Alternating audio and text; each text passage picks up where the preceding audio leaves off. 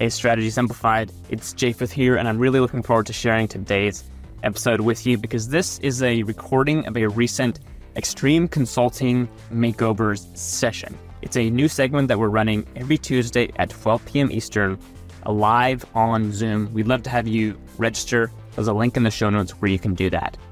But in this version of the Q&A session, we answered a bunch of your burning questions like do firms take notes on my networking conversations? Can I negotiate my salary? What's the market right now for international hires? How do I prepare for fit interviews? And much, much more. Again, you can register to take part in this Q&A and also have the opportunity to have your resume workshopped in front of a live audience who get expert insight from our team that's been doing this for over 15 years. Again, the link in the show notes to register for Extreme Consulting Makeover Session uh, but without further ado, I'm going to stop talking. I'm going to let you get to this Q&A session. Thank you for joining. I'm Japheth, Operations Manager here at Management Consulted, joined by a few members of the Management Consulted team who you'll get to meet in about five minutes. But I'm also uh, joined by a special guest from Bates White. Eileen Tharrington uh, joins us from Bates White, an economic consulting firm and she's going to take a few minutes to to share about a couple of exciting opportunities uh, that are taking place at the firm. So uh, pay attention, uh, Eileen. Uh, quickly, just uh, introduce yourself, and would love to hear about uh, what the firm has got going on. All right. Well, thank you. It's nice to meet everyone virtually. I am going to try and share my screen, so we'll see how that goes. I'm Eileen Tharrington. I'm a recruiter at Bates White. Um, I focus mostly on our undergrad recruiting, which is what I'm going to talk a little bit about today. Um, so, a little bit of background we're an economic consulting firm. We're located in Washington, D.C. Um, we were founded in 1999, so almost 25 years old. Uh, we currently have around 300 employees, um, and then we're also privately held. So the thing that I get asked the most, and I think most people don't know, is what is econ consulting? Um, a lot of people know there's tons of different types of consulting, but what is econ consulting specifically? And what I like to say is we do math for lawyers, but really what that is is we're hired by our clients, which are typically law firms, Fortune 500 companies, um, government agencies that are involved in some sort of litigation, and they hire us to offer our economic analysis and expert testimony. So, for example, the DOJ might hire us to help evaluate a merger between two companies and then the effects of that merger. Um, a lot of the work that we're that is done um, is done by our consultants, and a lot of that is a mixture of both quantitative and qualitative skills. So, a lot of our consultants do things like analyzing large data sets, creating visuals, um, doing industry research, helping prep for client deliverables, um, etc. So that's the first question I get asked a lot. The second is how is econ consulting different than other types of consulting? Um, and I would say a lot of that is we do a lot of quantitative work and we're heavier on the quantitative side. So if you like things like um, programming, coding large data sets, um, then it's a great job for you. And the other thing that I think is really nice is that there's not a lot of travel involved. Um, I know a lot of other types of consulting, there is a lot of travel and you're constantly on the move, but luckily um, for econ consulting, that isn't really much the case. Um, so that's probably the first two questions that I get asked a lot. And then the second is what positions are open. Um, and like I said, I focus mostly with our undergrad recruiting. So that's our consultant and our summer consultant position, which we are currently hiring for. Um, so our consultant position is geared towards seniors who are just graduating. So for right now, it's graduating between December 2023 and spring of 2024. Um, and our summer consultant position is our summer internship. Um, it's a 10 week in person paid internship in DC, um, and it takes place between June and August each summer and those are for students graduating between December 2024 and spring of 2025. Um, and I know there are a lot of people on the call who maybe have previous work experience, and we do also have positions that you guys are eligible for too. Um, we do have experienced recruiting. We're not currently recruiting for that right now. We've kind of wrapped up for the year, um, but we will be starting that again in late winter, early spring, and that's geared towards you know people who have a couple years of experience. Maybe they have a master's, um, and and want to just kind of have a shift in their career. That's amazing. All right, folks, we do encourage you to visit the links here. Uh, we will also send everything out uh, when we share the recording of this to your inbox. So stay tuned for that. Um, Eileen, really appreciate you uh, stopping by, taking the time to to share about what's going on at Bates White. All right. Thanks, everybody. See ya. Thanks, awesome just so everybody on the call knows as well, we have some great podcast and also mirrored on YouTube episodes about Bates White. Uh, when we go to events, we do about 125 live events a year. Uh, the number one question we're getting this year is: Is anybody actually even hiring? Like, like, what is the point of doing this anyhow? Um, and so we work really hard to share with you, like, hey, there are firms that are, want to talk to y'all. Um, they're actually specifically coming because you are valuable to them and they want to reach you. And so, um, if there's a mismatch where you think that they don't exist and they think that you don't want to work with them, then that creates an imperfection in the market. We're working to solve that. So please do reach out and um, and also reach out to us directly if you have any questions about how Bates White fits into the broader perspective of consulting. That's right. Yeah, you can find the the podcast uh, on the Strategy Simplified podcast. Just search that on Spotify or Apple uh, or YouTube, and, and, you'll find that. Um, all right. Well, uh, Jenny Rae, can you quickly introduce yourself, and then Edward, uh, would love to to get your intro as well, and then we'll uh, we'll dive right into today's session. Today we've got the battle of McKinsey and Bain on the Q and A. it's going to be really fun for us to answer your questions. Uh, I'm Jenny Rae Le Roux. I'm the managing director, CEO, owner, whatever you know, chief travel officer of Management Consulted. Um, I love what I do in the consulting space, and it's really an honor to be able to answer your questions. Uh, today we're kicking off what we hope will be a permanent Tuesday series of Q&A questions. So as long as you have questions, we will be here every Tuesday at the same time to answer them. Uh, sometimes we're going to have different firms come on and present a little bit about themselves like Bates White did. Every time they do that, you know that they're hiring now. Um, they'll tell you what they're hiring for and what they're not hiring for. It's a really great opportunity to meet them. But usually, this is also just about you.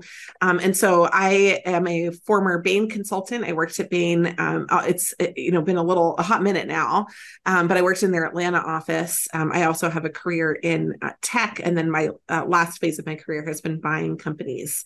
So I'm really passionate about what I do, based in Northern California, and excited to be with you today. And hi, everyone. It's a pleasure to be on the call with you today. My name is Ed Sinclair. Um, I'm based in Perth, in Western Australia. Um, I'm a former McKinsey consultant. Um, I was based out of the Perth and Sydney office in Australia. Um, since I left McKinsey, I have moved to a philanthropy. It's the Minderoo Foundation, which is the largest foundation in Australia and the Asia Pacific. Um, and I'm in their impact investing team. I also get to coach through Management Consulted, and it's something that I really love getting to do because um, I remember being at the beginning of the case interview process and being utterly terrified and hopeless. Um, but the thing that I learned through the process and since getting to coach others is that it's a skill that can be taught and can be learned. And um, anyone can develop that muscle and get really good at casing. The other thing that I love about learning and then getting to teach this is that um, you will come up against case interviews, not just for consulting firms, they are going to pop up in many different facets of different careers and different interviews. In fact, the interview I had to get, uh, had to sit for my current role as an investor, I had to do a case study and a presentation style case study. So, what I learned as a McKinsey consultant and when I was applying and going through all the interviews, I still used um, to get my next job and will likely use for the one after this great to be with you today and looking forward to answering any and all of your questions. So, um, Japheth, are you ready to kick off with the questions? I'm so ready for this. Let's go. All right. Well, uh, we got a question here from uh, from Nicholas, uh, and uh, Nicholas, if you're on the call, uh, thank you for submitting this question. Um, but the question is just about fit interviews. Uh, what's uh, basically how to best prepare for fit interviews? Um, Jenny Rae, do you want to take that first? Yeah, sure. So, um, N- Nicholas, we have worked on this a lot over time, and it actually began with a little bit of heartbreak. So when people are preparing for fit interviews, usually it's an afterthought. And what happens is that people come to us and they'll work with us for like eight or 12 or, or 20 hours on a case interview process. And really early on, we would work with people just in the case interview and they would come to us at the end and they'd say hey somebody said my case was amazing but i'm not a fit for the firm. And we realized that the fit interview um, is actually you know going back to my experience at bain the fit interview is about 50% of your final round score. So what we were doing is we were really effectively preparing people for the first round um, but not effectively preparing them for the offer. So, so this uh, this was like 15 years ago, right? So we fixed it uh, for a long time since then. But uh, fit interviews are there. There's kind of two cardinal rules for those that we have. Number one is that you need to prepare stories. We call them a management consultant hero stories. We recommend 15 prepared stories that you can tell within one minute inside the interview. I don't care whether you've ever written them down, but I do care that you have a bank of them to draw on. So most people do find it helpful to write them down. And the second is that you have practiced not just ideating, like writing down your stories, but you've actually practiced natural delivery of the stories. An engaging storyteller demonstrates executive presence, not just content of the stories. And so we generally will recommend that our black belts use one of their sessions to do fit preparation um, and or any buffer time if there's like five to 10 minutes at the end of any session that they're doing these kinds of fit questions and that you start them pretty early because the better you are at fit questions early in your recruiting process, the better you are in the networking process and the better prepared you are overall for the interview. So those are kind of our two top tips. We have obviously a whole course on fit interviews that our black belts get access to. We have them walk through that. But generally, it's like write the 15 stories and then make sure you can deliver them within one minute and you've practiced doing that. So start prepping your your hero stories if you haven't already.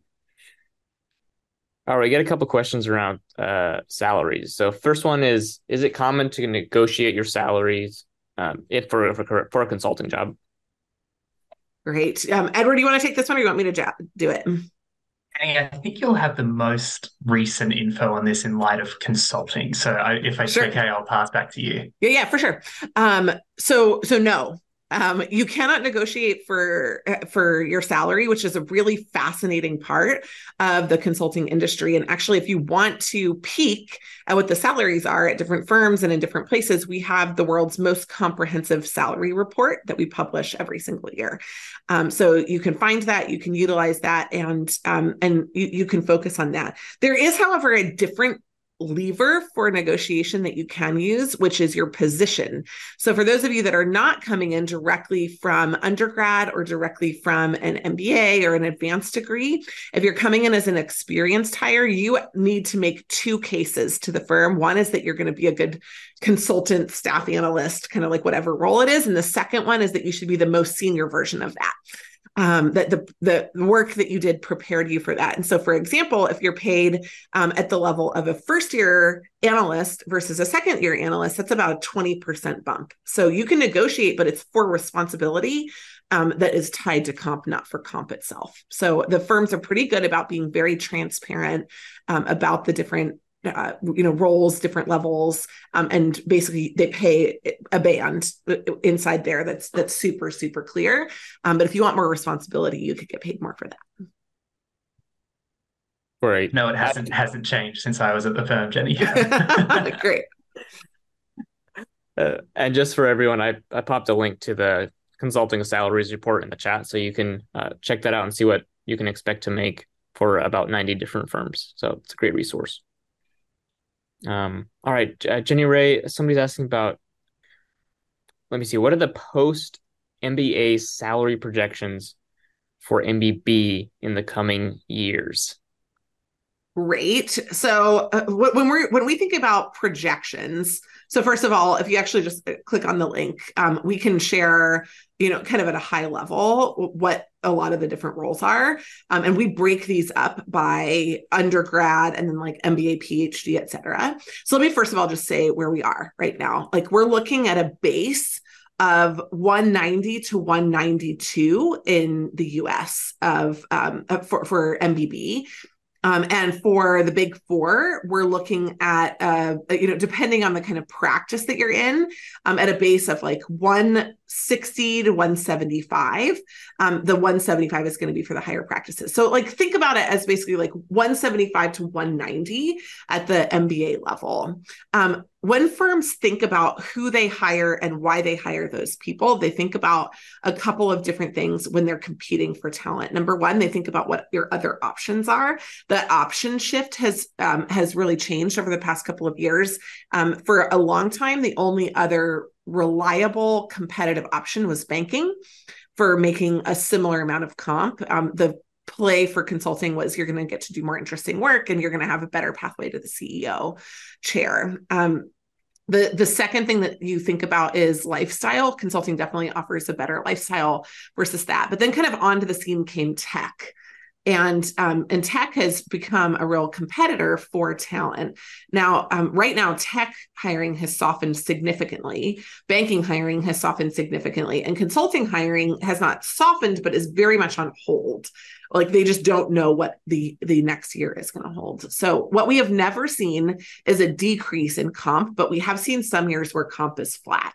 So our best guess is that over the next couple of years, we'll see that base comp stay flat um, for probably one to three years flat or up like you know with a, a little bit of inflation bump like 2% maybe. Um, we probably won't see the 10 to 15% marginal gains that we've had over the past couple of years. Um, but if we see either another entrant on the scene that we haven't seen before and it probably wouldn't be tech tech it would be like ai tech um, or something else related to it then that could change uh, the game, um, or if we see more headwinds in the industry, we could see a longer period of flat times. So um, I think right now the salaries are still super healthy, very livable. Um, I don't think that they're going to go down, but they may pause their increases for a season. Thanks, Jenny Rae. All right, Edward, a networking question for you. How does networking invite inter- interview invite decisions?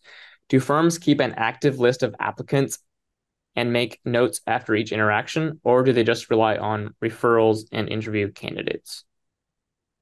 This is a great question. So let me just break it down into two parts. So, first is talking about do they keep notes of referrals and how referrals work? And then, second is how notes are taken account of through the recruitment process. So, first is um, referrals. They are one of um, the best ways to improve your chances of getting an interview. Certainly, in my case, uh, when I was applying for the firm, because I had reached out to someone in the office I was interested in applying for, had a coffee with them, they determined during that meet that I was a good fit and they were willing to put my application in front of HR, that made a big difference in getting me over the line for an interview because I came from a non target school. And the truth is that these big consulting firms are really worried because they have incredibly high turnover. So they're worried that they're not going to have enough great brilliant people to apply for the year that's coming and after that and after that.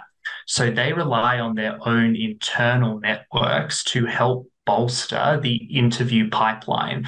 And if someone within the firm that has a good reputation is willing to back you in, that really helps you get through what I call is the black box stage of the application process is where you've submitted your CV and application and you're waiting to hear back if you get an interview.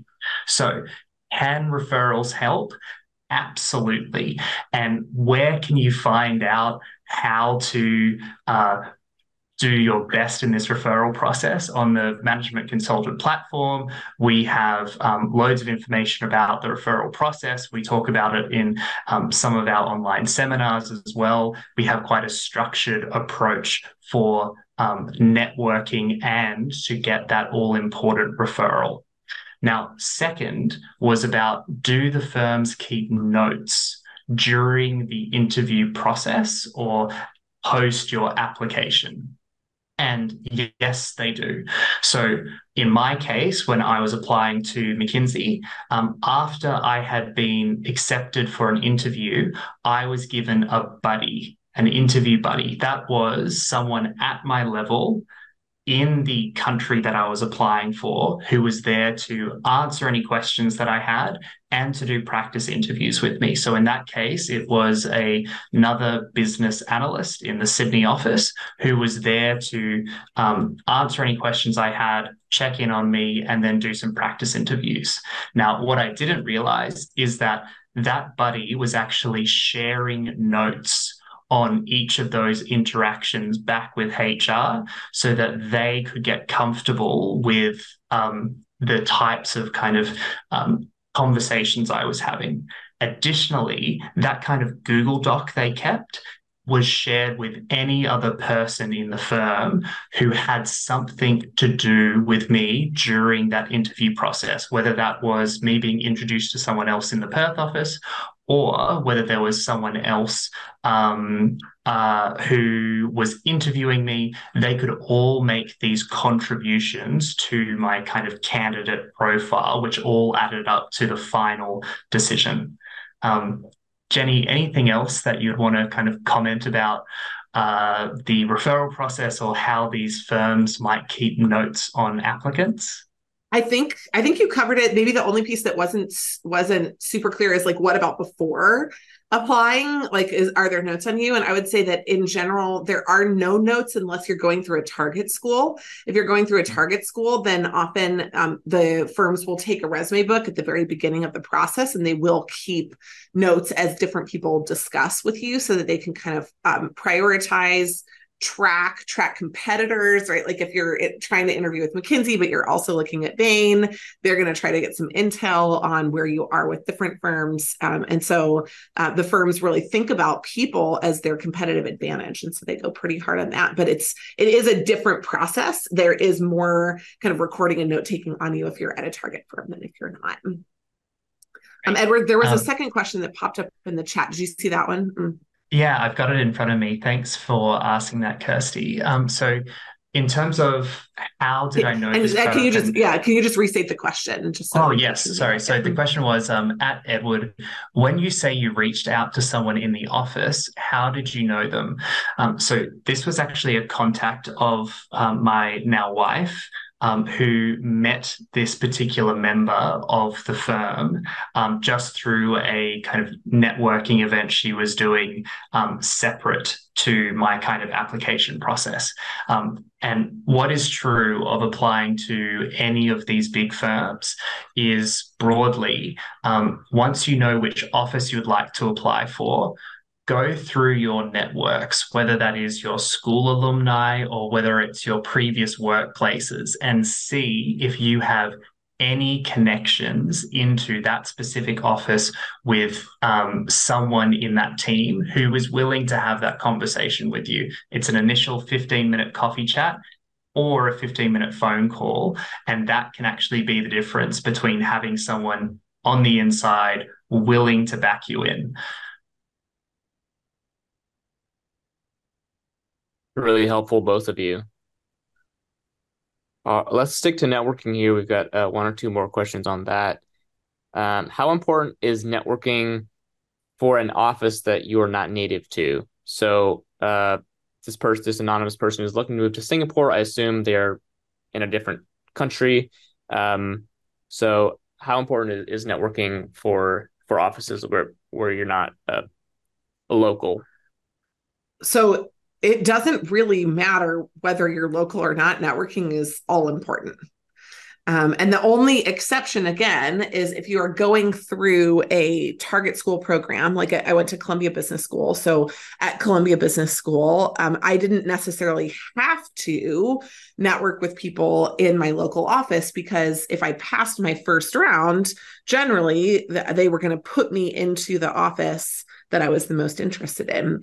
Um, however, it definitely gives you intel and insight that helps you pass your first round uh, when you can speak about the specific experience in a firm, about why you want to work in an office. It's a better story, um, it's more compelling. Um, and so, uh, if you are going through um, even target school recruiting, I think it's an advantage to network. Um, it is it is the only way really effectively to get into an office if you're not going through a target program um, is through networking. And and you must network with that local office. Like networking with somebody in dubai is not going to give you the same panache that you would have if you networked with somebody directly in singapore. So um, if you're trying to get excused from networking you're really going to do yourself a disservice in the process because you have the opportunity to learn um, you have the opportunity to practice your you know mm-hmm. presentation in a low stakes environment and you also um, have the opportunity to gain an advantage and i would not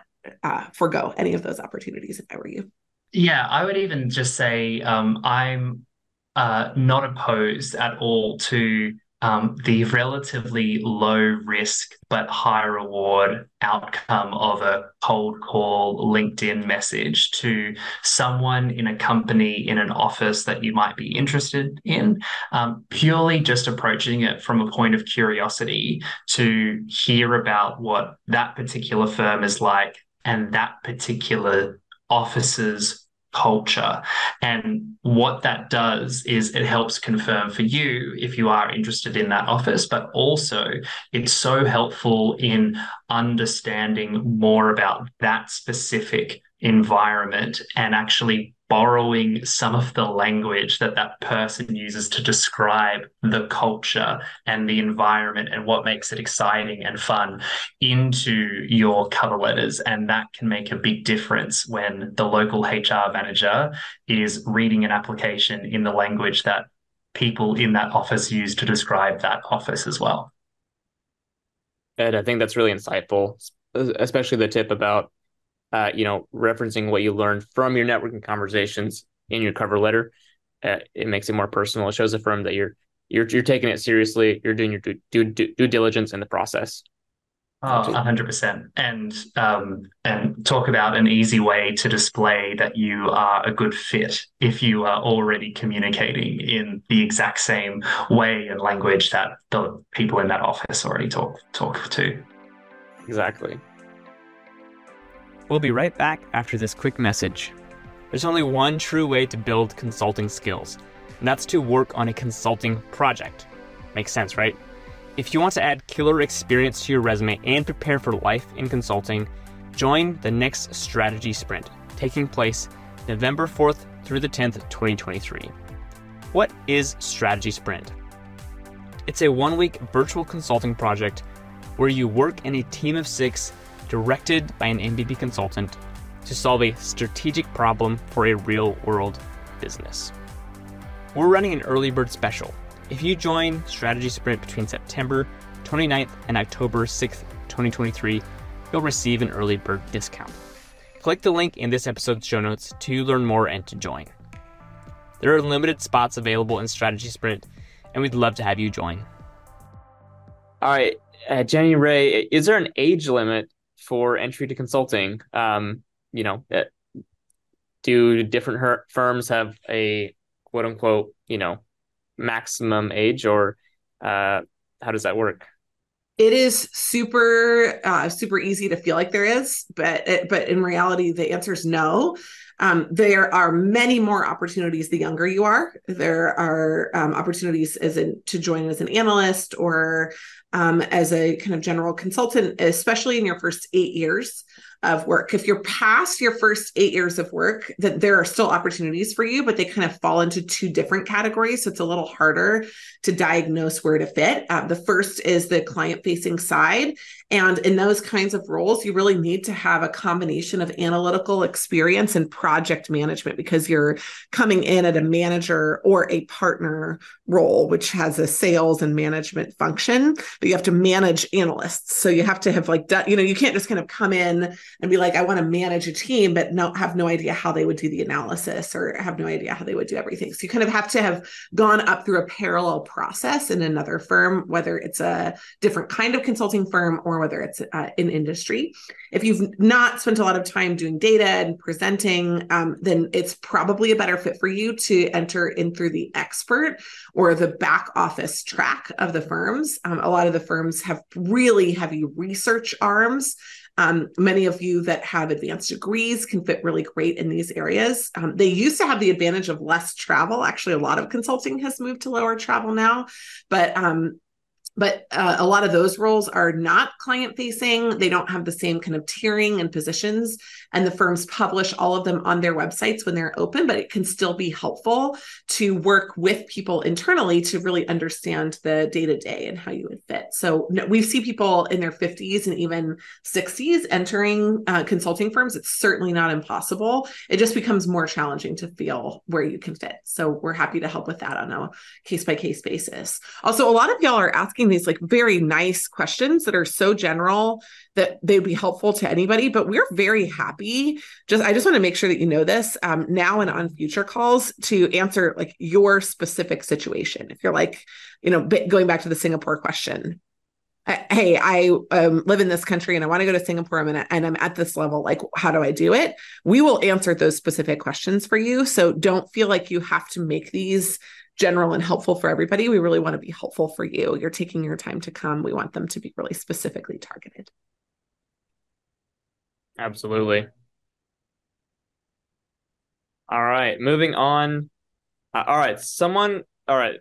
Anonymous has a diverse background in investment banking and nonprofits. Uh, how can they position themselves in the networking and application process? So, um, I think, and I'm assuming that this anonymous person is looking specifically to pivot into consulting. Um, I think that this person has a fantastic background for consulting. Um, and just to explain why, um, so when you come into consulting, there's really two camps of people, in my opinion.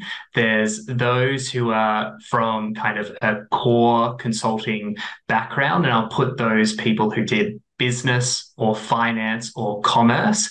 And then you've got people who came from a non-business background, people who did law, arts, uh, even things like education or music or um, and liberal arts. And the big advantage that people who come from not only a commerce background, but an investment banking background is that one, they're usually quite comfortable with Excel. Two, they're very comfortable with the language of business and simple, well, relatively simple things like understanding the common financial statements, um, how to build a model, um, and then also just appreciating the pace and the challenge of client service or professional client services and the kind of hours and the demand that comes from that. So I think that this person um, has this great big tick in the investment banking side and has these really great core skills.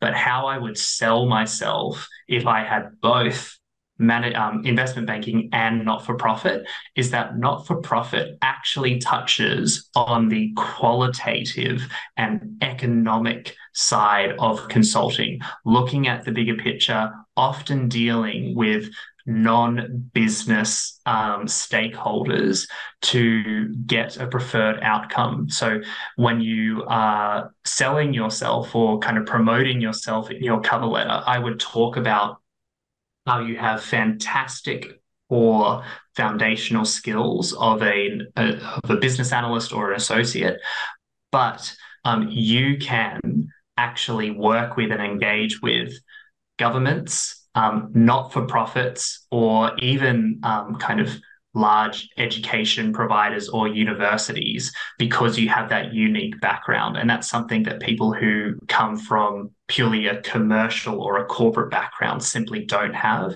And people don't realize how much of consulting's work comes from the government, from not for profit, or from the education sector.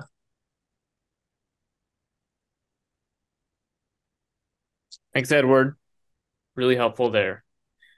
Um, well, sticking with kind of uh, experienced professionals here, uh, we've got Cody, who is in an, a pro- professional MBA program, uh, like an evening MBA program. Twelve years of experience. Uh, he's self-employed, and uh, wants to know what channels that he should be using to to break into consulting, specifically um, full time, uh, to to avoid uh, needing to to wait for an internship role. Um, Edward, do you want to start with that one?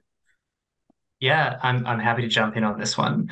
Um, so um, I think number one is working out um, your networking strategy. So if I think about that, I would be looking in a couple places. So you're doing an evening MBA, and the best thing I'm I'm assuming here that you're based in North America um, is that uh, North American schools just have fantastic alumni offices and people who are really kind of quite proud of their alumni connection. Um, and this is such an underutilized resource. So, kind of tapping into the alumni office or on LinkedIn, seeing people who have gone to the same school or program as you and seeing which uh, companies that they like management consulting companies that they have ended up at. So that can kind of be your first touch out. Um, you're kind of building up that network and that approach. Um, I think then second, if you have been um, working with your own um, doing your own company, I would really look into what industries that company um, has been based in or providing services to, um, and just looking for different firms with specializations in the industries where you are most proficient, because then you'll be selling yourself not only as someone with a great business background, thanks to your evening MBA, but as someone who has expertise in a specific um, subject matter. Um, I'll touch on, I'll, I'll, leave it for those two points, so that kind of networking and then how to sell yourself. I might pass to Jenny to kind of round out this answer. Sure.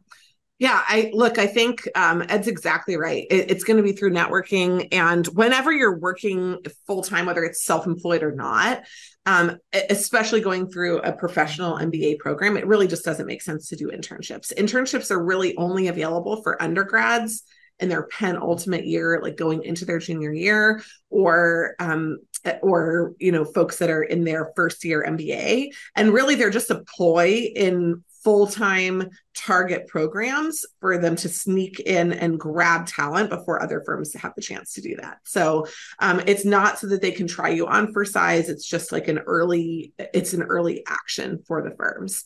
Um, so you're right in thinking that you want full time. You're right in thinking that they would want you for full time. That's where you can match up. Um, the biggest issue is just aligning your timelines for when they're hiring, and that's going to be like Edward said, you know, through networking primarily based on your specific offices.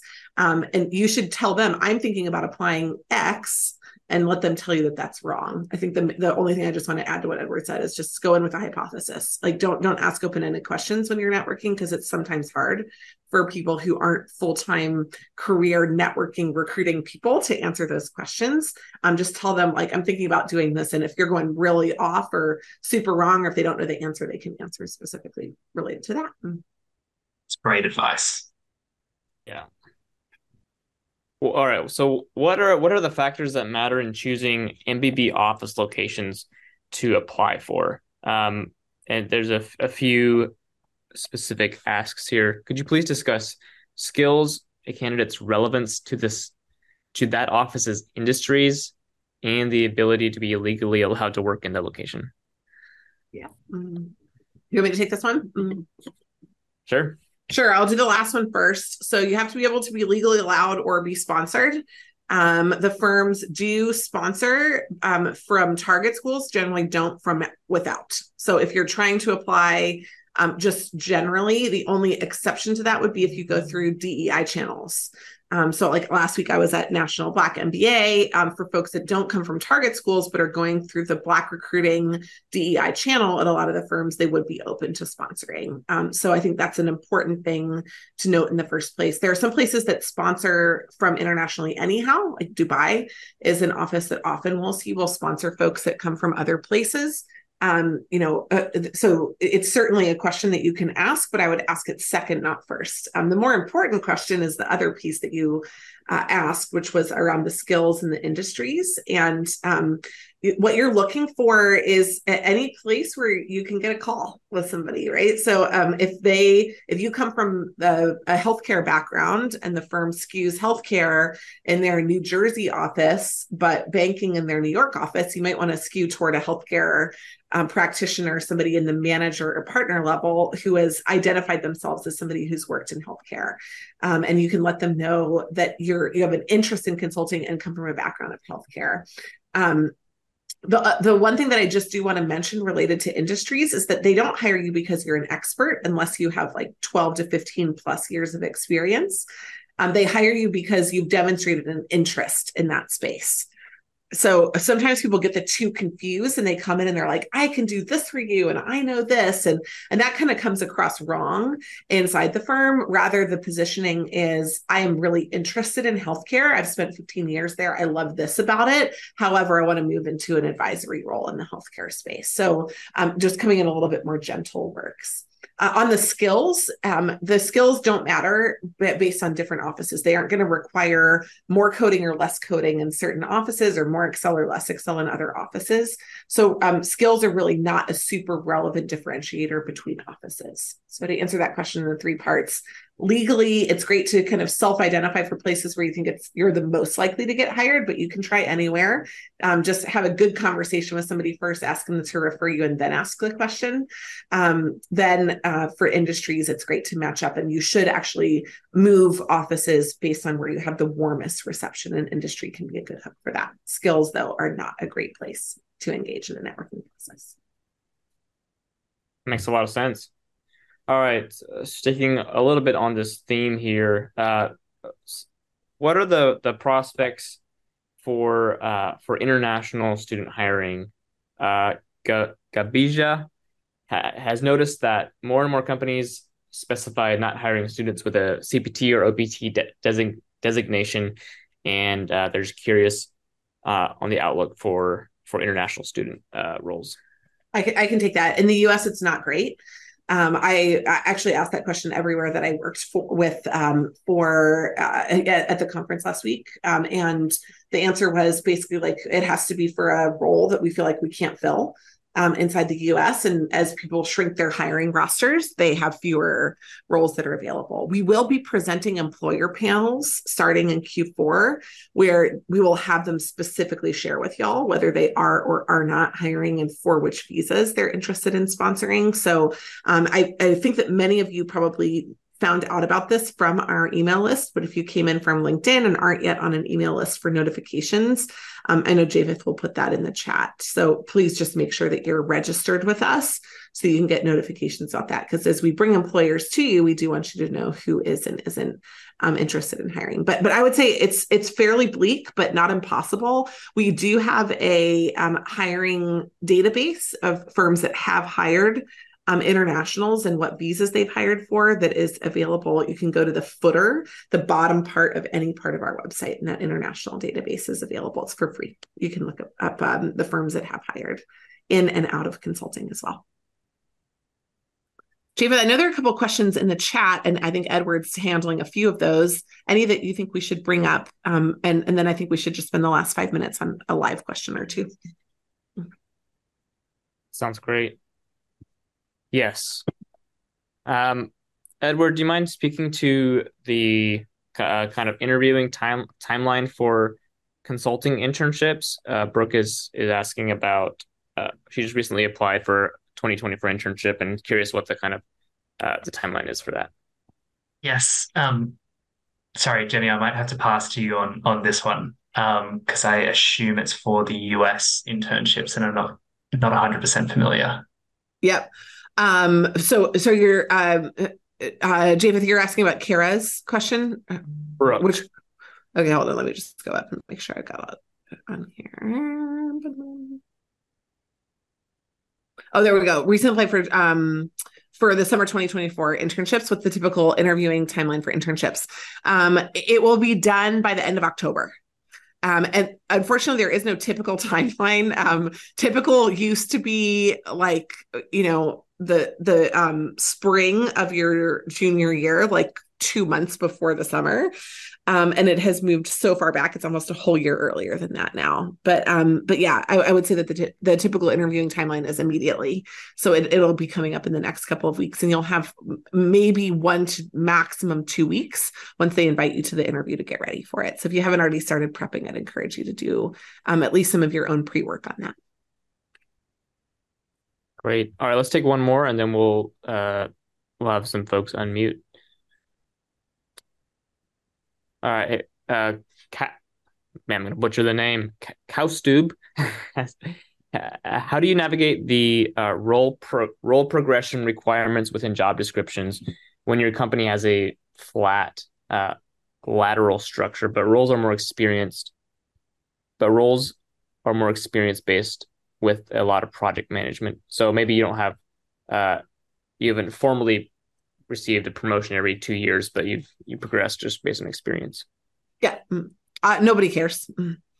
Um, they'll they'll ask you about your comp, but they're really just trying to figure out where you fit inside their organization. So you tell them. Um, when you're interviewing, you tell them when you apply what role you're applying for. So we do that in the cover letter, you do that in the application, and you'll do that when you're networking with people. So tell them where you think you fit um, and I'll always shoot high, right? Like I think I'm, I'm thinking I'm a manager. You're going to get paid more as a manager. So like shoot high if you feel like your experience is commensurate with that, and then you'll interview for and have to prove yourself for that level. Um, but that that'd be my recommendation is that you you have to translate for a lot of these organizations where you came from. Um, that's part of your responsibility, but you can do that in a way that is favorable to yourself. And I would always encourage people to do that. There, right. there is a, a, let me just answer that with one second little teeny piece. There's this common misconception that like consulting is hard to get into, so you should go humble, like you should go low, right? Um, and you should come in and be like, look, I'll, I'll do any, I'll clean toilets, like I'll do whatever I need to do. Um, but but in reality, the people that they hire, the people who come in and own their experience, and say like i this is where i think i fit. I don't know if i'm right um, but this is where i think i fit and this is how i think i could add value. And um, they do it in a way that is humble but confident. And so um, just make sure that your humility is not um, actually downgrading or downplaying the actual experience that you do have. Love that. Folks thank you so much for joining today. Really appreciate you taking an hour out of your your your tuesday or your wednesday uh, depending on where you're in the world. I know edward it's a it's a different day than here in the U.S. Um, uh, again, we'll, we're we're doing these kind of office hours every single Tuesday. Um, make sure you're on our email list uh, for that. Check out our website where you can uh, you can register um, for those. But we'll be here every Tuesday at uh, 12 p.m. Eastern, 9 a.m. Pacific to answer uh, answer your questions.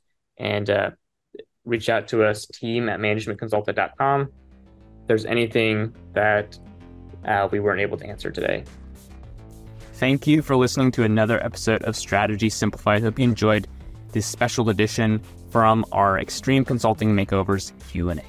There's a link in the show notes where you can register not only to attend the future Q&As happening Tuesdays at 12 p.m. Eastern, but also to apply to have your resume workshop in front of a live audience. You'll get really insightful and critical feedback to help you optimize your resume and your profile for consulting applications. Really look forward to receiving your application again. Links in the show notes for all of this. Uh, thank you for listening, and we'll catch you again next week.